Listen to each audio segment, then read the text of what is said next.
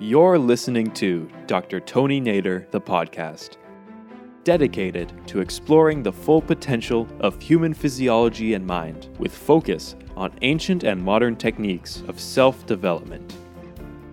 Spend some time with Dr. Nader, who is leading the way in the science of consciousness, and begin your journey to better understanding the relationship of mind and body, consciousness, and physiology right now.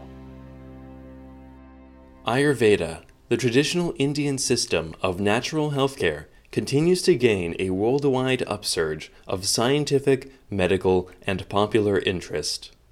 Dr. Tony Nader, MD, PhD, an MIT and Harvard trained neuroscientist and patron of the International Maharishi Ayurveda Foundation, met with medical doctors from 15 countries on five continents to discuss the impact of Ayurveda on heart health, arthritis, hormone balance, aging, and other chronic disorders. The three day conference, hosted in Leiden, Netherlands, focused on the prevention of disease through this natural method of healthcare.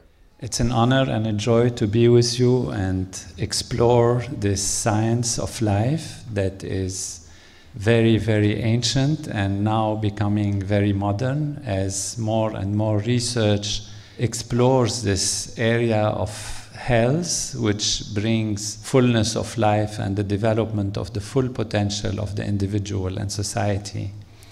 Great gratitude to, and thanks to the organizers for allowing this East and West to meet again and now in a universal platform of knowledge and understanding.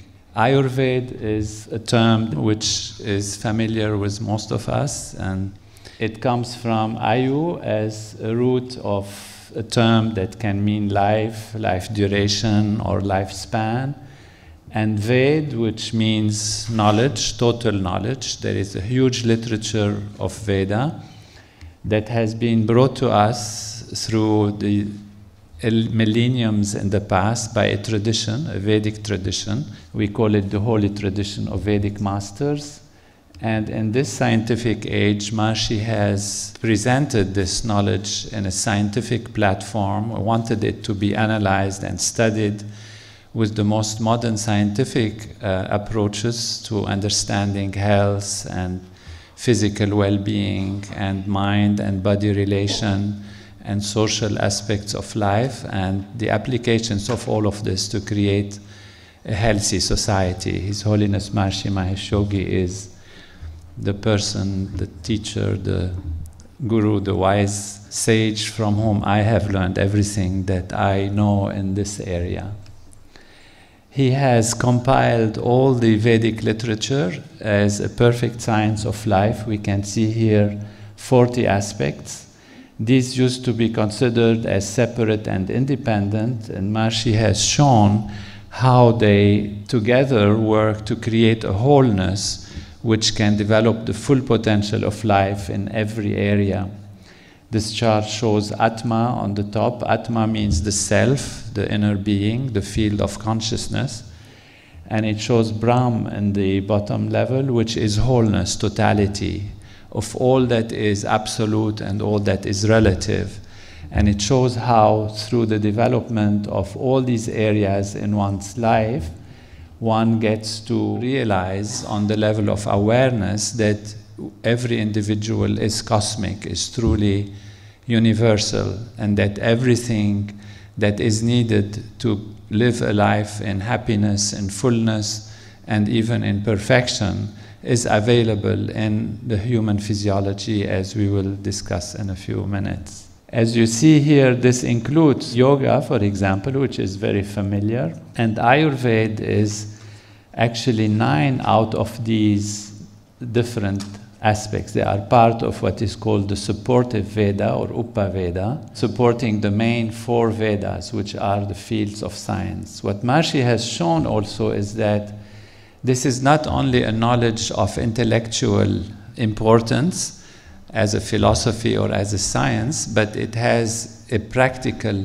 value to it to actually develop the physiology and the mind even through the use of sound itself. And in most profound level, in the transcendental value, which is to go beyond the changing fields to the inner self, the inner being, which develops the full potential from the level of the self. This led Maharishi to create Vedic science and technology, and that is why we refer to Ayurveda and the specific values of total knowledge of Ved as Maharishi Ayurveda. And the range of human life that is covered by Maharishi Ayurveda includes consciousness, the field of being, the self, ego, the intellect, the mind, the senses, the body, the environment, and the entire universe. In this conference, there is a focus on one aspect of this knowledge, which is very profound and very powerful, and that is the pharmacology aspect, the aspect of using plants and herbs and food to cure disease and also for prevention and creating health. In Ayurveda, this is called Dravya Guna, or the knowledge of these different values, and it has many aspects of its pharmacology that have been studied and have really used, even since ancient times, a very scientific approach where the analysis of the dravyas, which are, you know, we can broaden that definition to include plants, herbs, different substances, diets, drugs and including their value and effects on taste, on their specific properties, what are their active principles or ingredients, and how they get transformed in the physiology, and then their potency and their actions in different ways. I'm sure during this conference, many of these aspects will be elaborated in great detail, so it is just a general introduction. What I like to add is something that usually is forgotten uh, because we are in the modern times very anxious about what is the active ingredient and how it works and how we can isolate it in order to make it more potent is the effect of the structure and function of individual components of everything that is food, plants, drugs, etc. Of course, every component every active ingredient is important, but more than that is also the combination of their components, the structure of a relationship between different active ingredients. So when you take a medicine, for example, mostly it is isolated single component.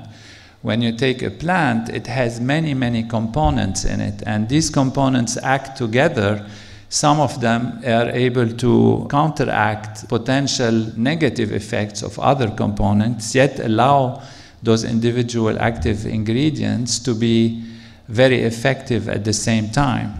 And so we have never to forget the combination of various components, and that is because nature is intelligent. We have been made out of nature.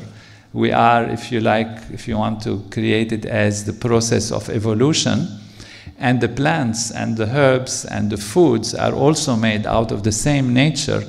And so we kind of have a very close relationship with nature itself and with its ingredients. And that's why, if you use the whole intelligence of nature available in the plants and herbs, we are more likely to have a nourishing value that is very important. Ultimately, it's consciousness that is being targeted. The reality of life in the Vedic tradition is that all is consciousness. That is the ultimate Vedantic approach, that consciousness is what becomes matter.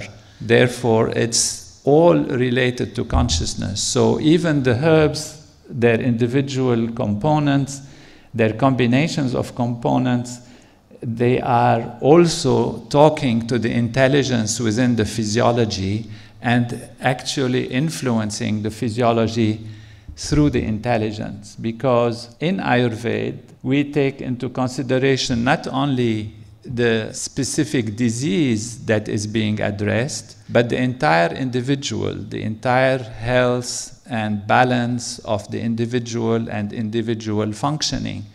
And since we all have some general similarities, but also our individuality, the effects of the herbs, which also are generally plants, we can say, but they have their own specificities, then we have to combine the specific values that are in the individual with the specific values that are present in the herb. So it's not only treating disease, it's treating the individual, is looking at an individual, the balance within the individual functioning, the conditions of time and season and situation in which the individual is present in order to give a treatment that is very specific for the individual. And not only individual physiology, but also groups of individuals which create culture and society and including the environment, what time of the year, what kind of environment it is.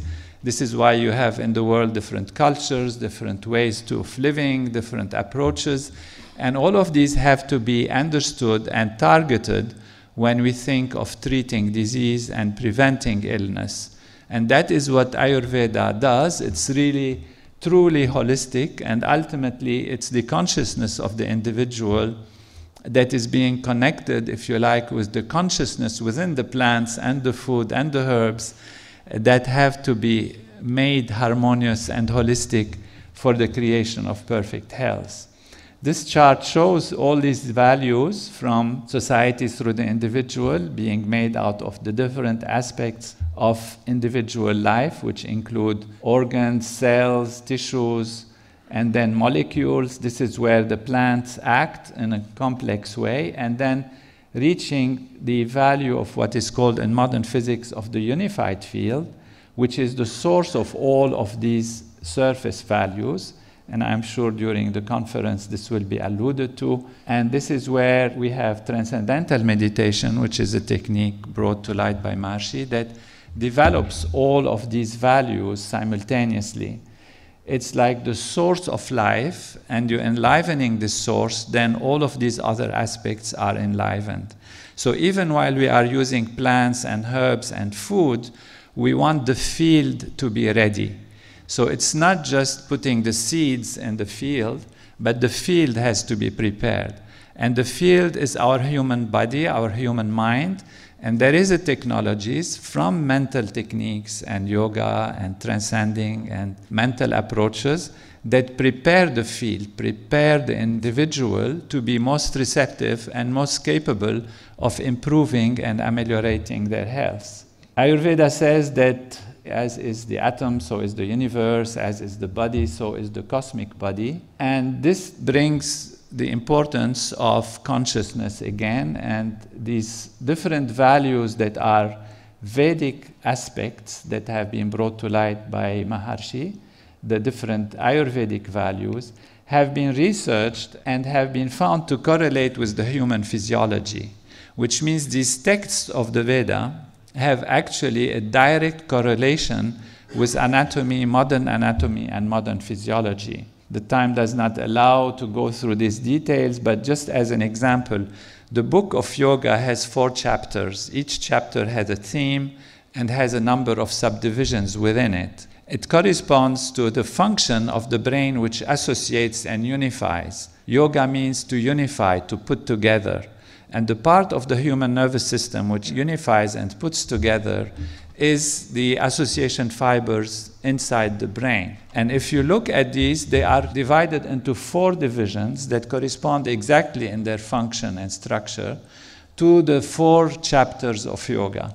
And even if you look at their subdivisions, you can find that the sutras of yoga are actually present in these specific parts of the brain that perform different functions.